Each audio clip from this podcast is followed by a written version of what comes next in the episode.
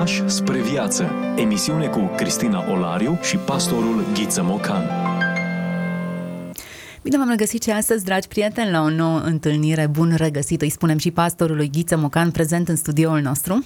Bine v-am regăsit! Continuăm o discuție pe care am început-o în episodul trecut. Ne gândeam noi că finalizăm discuția pe marginea unui autor din secolul 20, dar continuând să vorbim despre conceptele pe care acesta le-a adus în discuție, adânci și provocatoare în același timp, am hotărât să mai ne oprim asupra lui Jacques Ellul, un filozof, un gânditor creștin din secolul 20, așa cum spuneam puțin mai devreme, un volum pe care el ni l-a lăsat printre multe altele, un volum prin care ne-a provocat să gândim și să ne regândim uh, lucrurile care stau la baza credinței noastre creștine.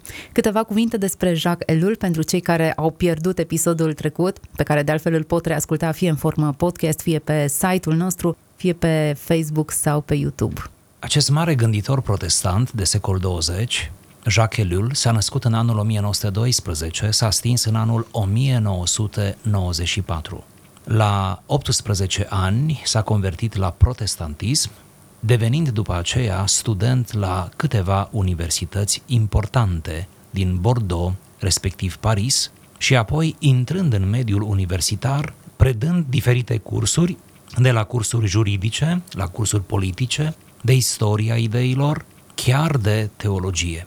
Ei bine, a fost de asemenea parte din ceea ce se numea rezistența în timpul celui de-al doilea război mondial, implicat așadar, iată, în viața politică și militară a secolului 20 și pentru o vreme a fost chiar viceprimar al orașului Bordeaux, oraș în care s-a născut. A scris un raft de cărți.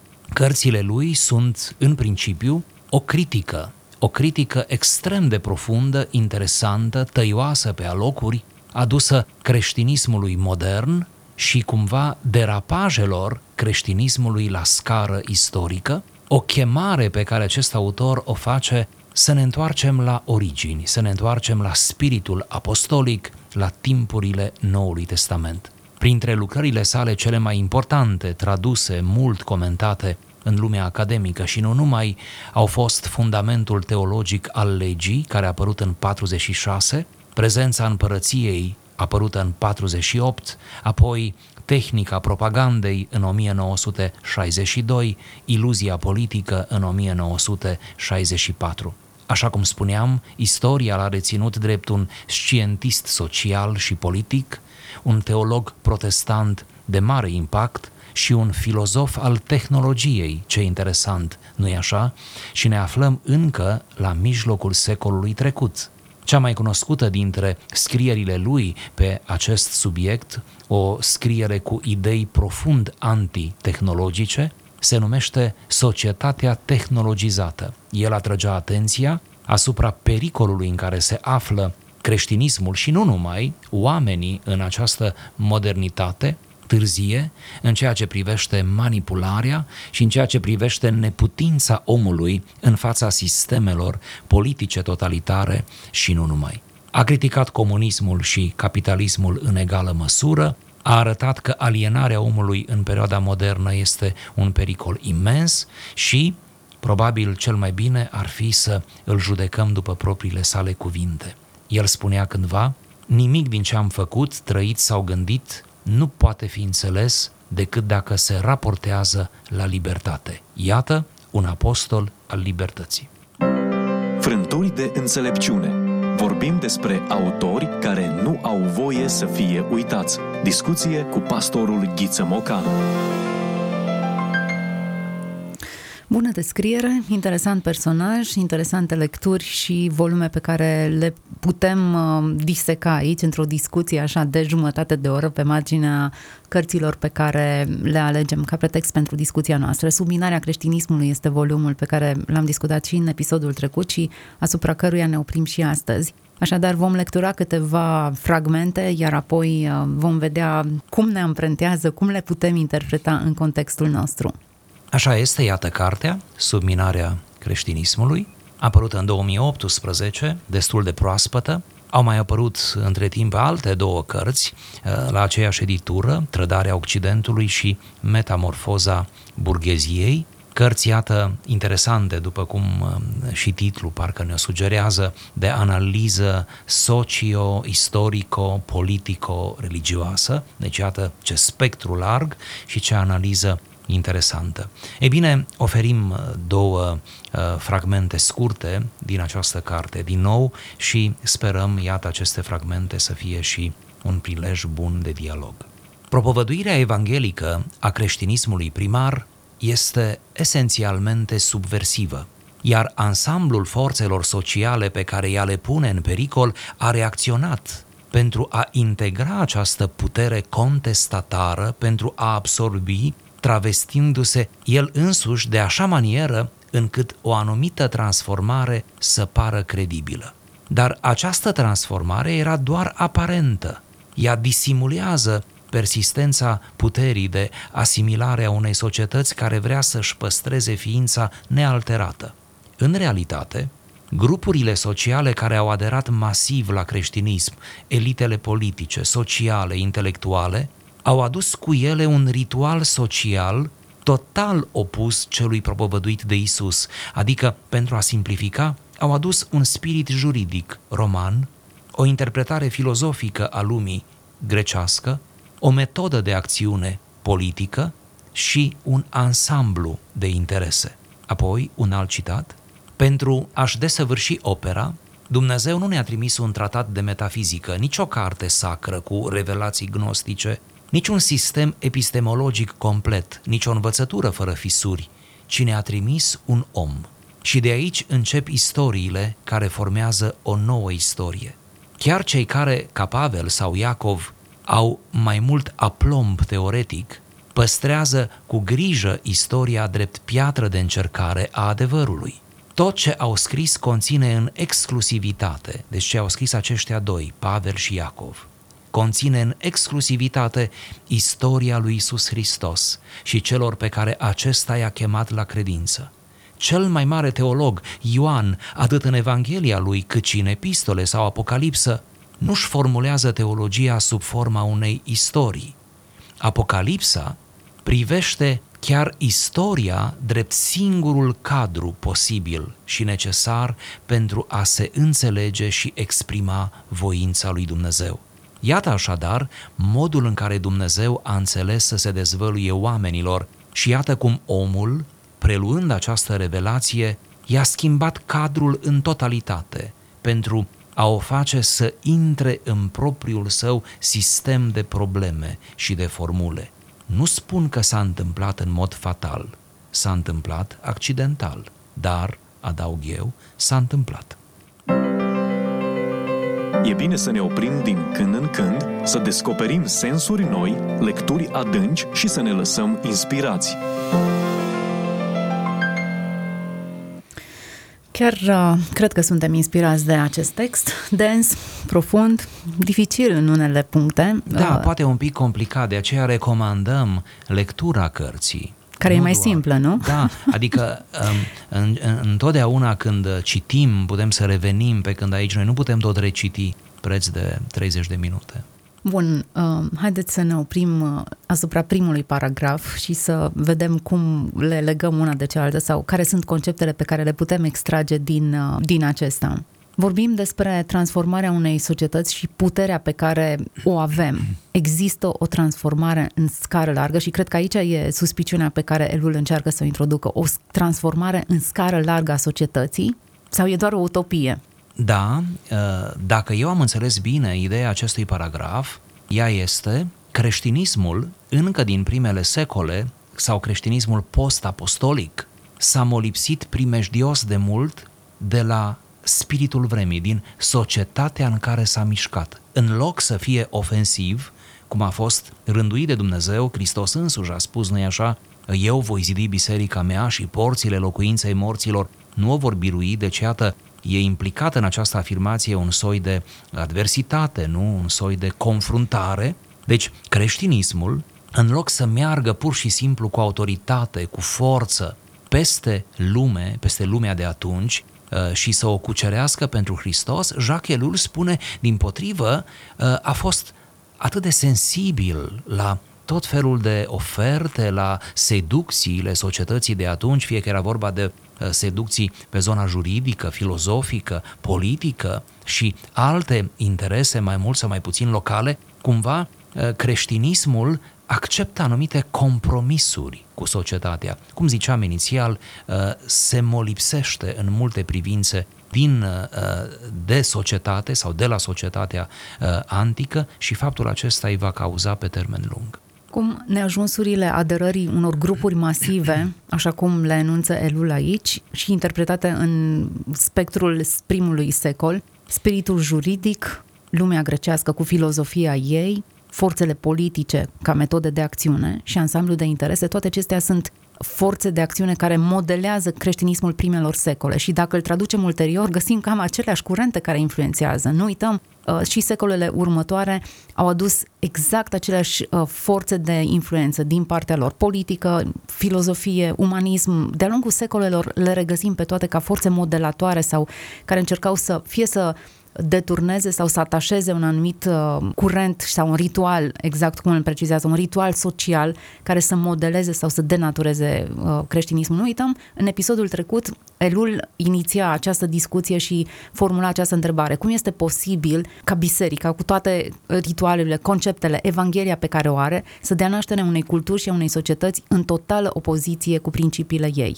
Continuăm acest paragraf, în acest paragraf cumva aceeași idee. Iată cum se explică faptul că societatea este la pol opus față de ceea ce își propune biserica. Da, iată provocarea pe care ne face autorul.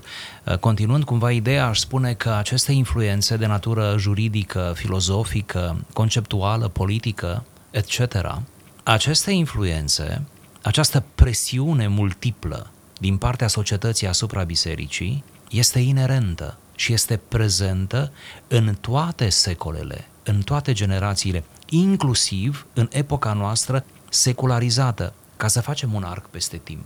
Noi acum am găsit o altă soluție, noi spun generic, noi europenii, noi țările civilizate, anume ca să transformăm societatea în ceva secular, să o declarăm seculară, adică a, a secolului, a timpului ei, să o dezbrăcăm da, de religiozitate și uh, să împărțim, iată, puterile, să dăm o anumită independență bisericii, respectiv celorlalte uh, celorlalte instituții. Chiar și în contextul acesta al nostru secularizat, biserica este în continuare presată sau are la granițele ei toate aceste forțe care încearcă mai mult sau mai puțin agresiv să pătrundă, să se ducă, nu știu, să se inoculeze în spiritul și în gândirea uh, bisericii. Deci, ce menționează Elul aici în legătură cu creștinismul primelor secole, eu aș spune că este o paradigmă recurentă de-a lungul istoriei. Și o regăsim categoric, inclusiv în secolul 21. Asistăm la un Occident din ce în ce mai secularizat și mai ateu.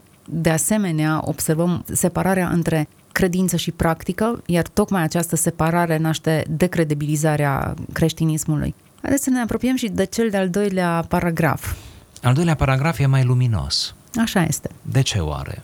E mai luminos pentru că îl aduce în prim plan pe omul cu o mare, îl aduce în prim plan pe Hristos. Atât de frumoasă pledoarie face Jacques Elul aici, arătând că, într-adevăr, Dumnezeu, ca să ne mântuiască, nu ne-a trimis tratat de metafizică, nici carte sacră cu revelații gnostice, nici sistem epistemologic complet, nici învățătură fără fisuri. Nu.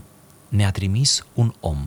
L-a trimis pe Fiul Său, Dumnezeu făcut om. Și odată ce El a venit, El începe să scrie marea istorie. Marea istorie peste mica istorie, pe care deja o găsește când vine în lume. Ori, ceea ce face Pavel sau Iacov, potrivit autorului, și ceilalți apostoli și toate epistolele Noului Testament nu sunt altceva decât o reinterpretare a vieții lui Hristos, a acțiunii lui Hristos, a mesianității sale, a rolului unic pe care l-a jucat Hristos, iată, în istoria lumii. Iar istoria, sper că reușesc să prind această idee, uh, istoria devine mediul natural, propice, în care să se manifeste Hristos prin biserica lui, prin urmașii lui. Dar niciodată, spune Eliul, și poate că aici este frământarea lui, supărarea lui, spiritul lui caustic uneori,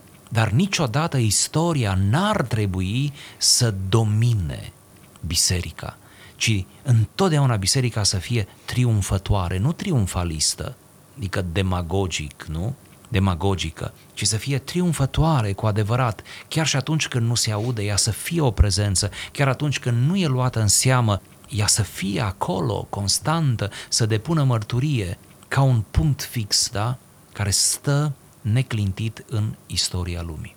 Dacă urmărim această scară pe care Elul o plasează aici, cumva om, cu o mare, e deasupra revelațiilor gnostice, sistem epistemologic complet, învățătură fără fisuri. Am senzația unei scări pe care urcăm, cumva deasupra superlativul tuturor acestora, ar fi prea puțin să fie una dintre aceasta, tratat de metafizică, revelație gnostică, uh, învățătură fără fisură. Acest om le adună pe toate și e deasupra lor. Da, și prin aceasta Hristos este cu adevărat împlinirea revelației lui Dumnezeu în istorie și este mai mult decât tot ce a fost înainte. Înainte de Hristos, mai ales în spațiu grecesc, a fost multă metafizică și de calitate, au fost scrieri sacre de mare calitate, a fost un sistem epistemologic, da? de asemenea de mare calitate, deci abordări extrem de precise, uh, științifice pentru vremea aceea, a fost învățături fără fisură, deci uh, toate acestea au fost înainte. Hristos le înglobează pe toate, le răscumpără pe toate. Hristos, prin viața pe care o trăiește și iată, trei ani și jumătate ne lasă să vedem ceva din viața Lui, să vedem ceva din natura Lui, din vocația Lui, Hristos împlinește toate acestea, pentru că să o spunem și să nu obosim să o spunem, mai ales că noi aici am mai citat și din autori precreștini. Cu adevărat ceea ce face creștinismul diferit față de de uh, celelalte religii antice, față de gândirea filozofică extrem de bine articulată, precreștină și non-creștină. Deci ceea ce face creștinismul diferit este întruparea, este revelația lui Dumnezeu în Hristos, Asta face creștinismul diferit și nu neapărat conceptele, pentru că, credeți-mă, și cei care cercetează mai în amănunt Noul Testament știu bine ce spun. Toate conceptele, toate virtuțile din Noul Testament au fost deja elaborate înainte de creștinism. Adică, din punct de vedere conceptual, sunt atât de multe similitudini încât poate să fie poate să fie uneori derutant pentru cine se apropie numai cu mintea de aceste cuvinte, concepte, texte. Dar ceea ce face diferența este că, iată, nu avem încă niște texte, mă refer la Noul Testament, în vreme ce până la Noul Testament erau atâtea texte de mare calibru. Nu avem încă niște concepte, încă niște teorii, nu avem încă o morală, pentru că deja s-a scris morală foarte bine, foarte elegant, o teorie întreagă a moravurilor și a virtuților, înainte de creștinism ci ceea ce avem, iată, este Hristos însuși, este Dumnezeu coborât la noi. Asta salvează creștinismul, la propriu, la figurat, într-un sens imediat, personal, dar și într-un sens conceptual și teologic. Plasarea acestor uh, învățături fără fisuri, acestor concepte și materializarea lor. Istorie înseamnă fapte, fapte concrete care se derulează cronologic unele după celelalte. Îmi place că integrează inclusiv Apocalipsa în, în această discuție. Apocalipsa devine o carte de istorie. Noi o percepem altfel și o lecturăm altfel, cu atât de multe simboluri, nu neapărat istorie, ori ea devine istorie pentru că precizează evenimente care se succed pe o anumită axa timpului pe care noi înțelegem mai mult sau mai puțin, pentru că sunt evenimente care uh, se, se petrec într-un viitor și se succed oarecum, dar uh, interesant cum introduce termenul acesta de istorie în discuția noastră despre concepte și metafizică și revelație gnostică. Cred că ar trebui să recuperăm toți creștinii, mai ales cei care ne preocupăm cu citirea și studiul Scripturii, să recuperăm această dimensiune narrativă a revelației, această integrare narrativă să privim la Scriptură și să ne molipsim și de stilul Scripturii, atât a Vechiului cât și a Noului Testament, să observăm cum ne este descris Dumnezeu, chiar și Hristos în Evanghelii, într-o manieră atât de naturală, uneori parcă sub semnul banalității, pentru că așa e făcută istoria dintr-o succesiune de chestii uneori repetitive, da?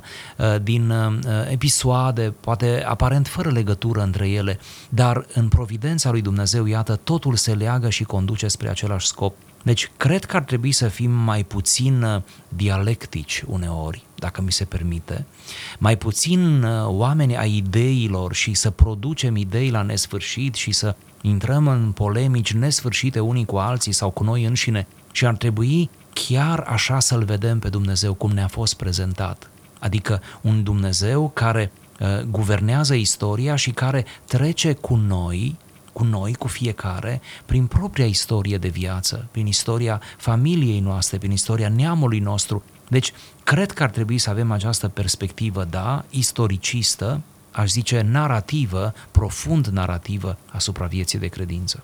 Cred că a ales varianta aceasta, Hristos a ales varianta aceasta de a se descoperi oamenilor. Mă refer din nou la textul pe care noi l-am lecturat aici, uh, un cadru narrativ. Pentru că aceasta este grila noastră de înțelegere. Nu a venit cu o anumită formulă. Mă gândeam cum ar fi fost la un moment dat dacă Hristos ar fi început să vorbească despre legile ale fizicii care au fost descoperite ulterior.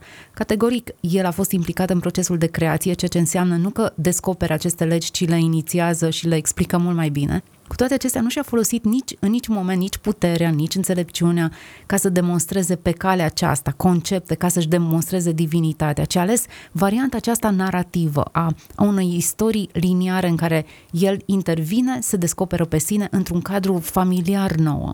Da, nici măcar, uh, aș zice, nu a fost foarte preocupat să convingă oamenii, să-și convingă contemporanii Mă refer, știu că e o afirmație primejdioasă pe care o fac, dar aș vrea, cer ascultătorilor să o analizeze așa cu calm. Când citești Evangheliile, îți lasă impresia că Isus nu a avut persoasiunea despre care știm noi astăzi, care se tot uh, cere astăzi uh, liderilor, celor care sunt factori de influență în societate. Uh, chiar nu a fost persuasiv în sensul să te convingă până la manipulare de adevărul lui. Nu, Hristos a fost, chiar în lumina textelor, a fost doar o prezență, dar acest doar o prezență este ceva maximal. El a fost acolo. Puteai să-l ignori cu atâta ușurință, dovadă că majoritatea contemporanilor lui Isus, majoritatea l-au ignorat. Adică era atât de ușor de ignorat Hristos însuși. Hmm, interesant, îmi place cum sună lucrul acesta. Într-un fel, Dumnezeirea era camuflată. Prințul era deghizat în cerșetor și se plimba printre noi, uh, vorbind despre realități cu care fiecare dintre noi ne confruntăm. Mă întrebam de ce a făcut lucrul acesta. Într-un anumit fel s-a făcut accesibil tuturor păturilor, nu accesibil rabinilor și intelectualilor, nu accesibil uh, doar oamenilor simpli, ci în maniera în care a ales să se descopere, chiar s-a făcut accesibil tuturor celor care îl căutau. O gânditoare catolică, Simon Weil, nu știu dacă am făcut vreo emisiune din... Ar trebui să facem. Chiar așa, iată ne angajăm pe aici solemn. Simon Weil spunea la un moment dat, Dumnezeu a fost mereu o prezență discretă în istoria lumii, o discreție demnă de Dumnezeu și, într-un alt pasaj, aceeași autoare spunea, am senzația că uneori Dumnezeu și-a dat întâlnire cu omul, dar au greșit locul de întâlnire, adică omul n-a venit la locul propriu-zis de întâlnire și a arătat uneori în istorie întâlnirea cu Dumnezeu. Hmm, bine spus.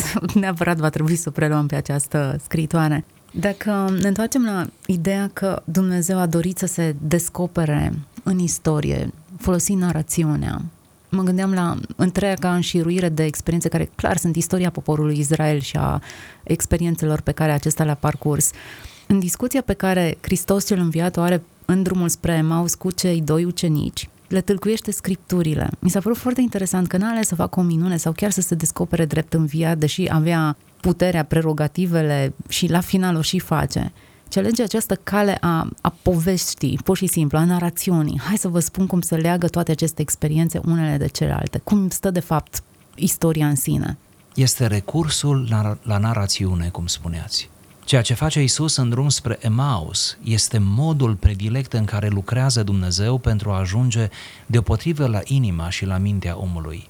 Atât de mult ne respectă Dumnezeu, încât nu se vârșește în fiecare minut încă o minune, încă o minune, nu pentru că ne respectă, ci dorește, iată, să ne atingă mințile, conceptele, să suie spre zona cognitivă a ființei. Și acolo să vedem noi, pe planul acesta, în planul cunoașterii, cum se leagă elementele, cum Vechiul Testament se leagă de Noul Testament, cum până la urmă și istoria precreștină, nu numai iudaică, își aduce cumva ofranda, da, indirect, fără să-și dea seama, acestei nevoi de cunoaștere și cum, până la urmă, chiar Hristos e în toate, nu în egală măsură, nu în același fel, dar chiar Dumnezeu este în cea mai uh, cum să spun, în cea mai banală și efemeră preocupare a omului despre destin, despre ce va fi, despre ce este dincolo, în toate întrebările omului, în toate frământările omului.